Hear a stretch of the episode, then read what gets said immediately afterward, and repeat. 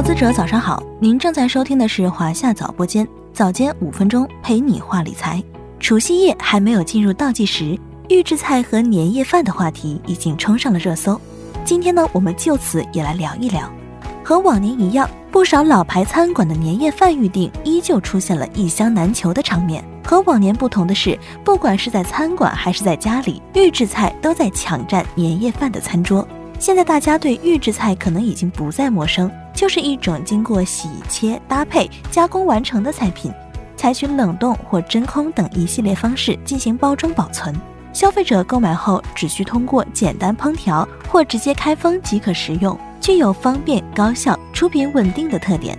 这正好顺应了城市人群工作与生活节奏的变化，伴随着懒人经济和宅经济而加速兴起。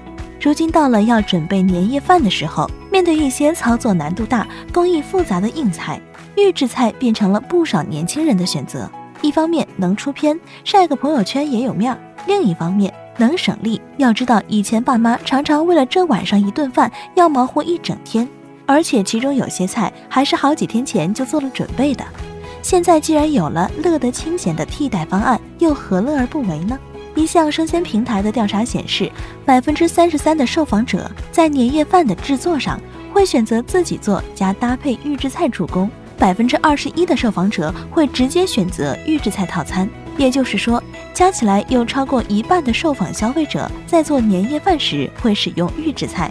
为迎合这样的需求，产业链条上的公司加码布局，主要可拆解为上游、中游和下游三个部分。上游为原材料供应型企业，中游为加工型企业，下游职能为销售，如经销商和线上电商等。例如，年内逆势上涨的双汇发展，曾在投资者互动平台上表示，公司推出了双汇八大碗、红烧肉等预制菜品。再如，一月十日涨停的全聚德也表示，目前已有近三十个品类的预制菜和熟食品产品走向市场。广州酒家、金陵饭店、龙大美食等上市公司也都将这块业务作为必争之地。还可以看到，在淘宝、京东等电商平台上，与年夜饭有关的预制菜产品纷纷开展起促销活动。在小红书商城、抖音商城等新兴渠道上，预制菜年货礼盒销售火爆。盒马、叮咚、小象超市等买菜 APP 今年也都开辟出了各具特色的预制菜专区。国家方面也在大力支持预制菜的发展。发改委去年七月底发布了关于恢复和扩大消费措施的通知，其中就提出了培育种养殖基地加中央厨房加冷链物流加餐饮门店的模式，挖掘预制菜市场潜力，加快推进预制菜基地建设。艾媒咨询统计，二零二三年春节全国预制菜销售额超一千三百亿元，同比增长超四成。而今年春节预制菜的销售有望再攀高峰，而且预计到二零二六年市场规模将突破万亿元大关。虽说预制菜的火爆可见一斑，但其引发的争议也从未间断。从江苏消费者权益保护委员会日前发布的报告来看。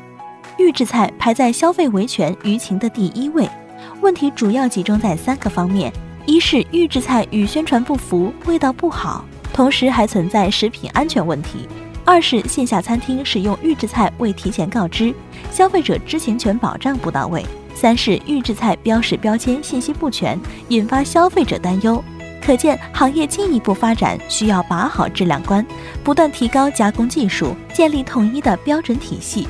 这样才能逐渐走向规范化，消费者的接受度和信任度也会随之提升。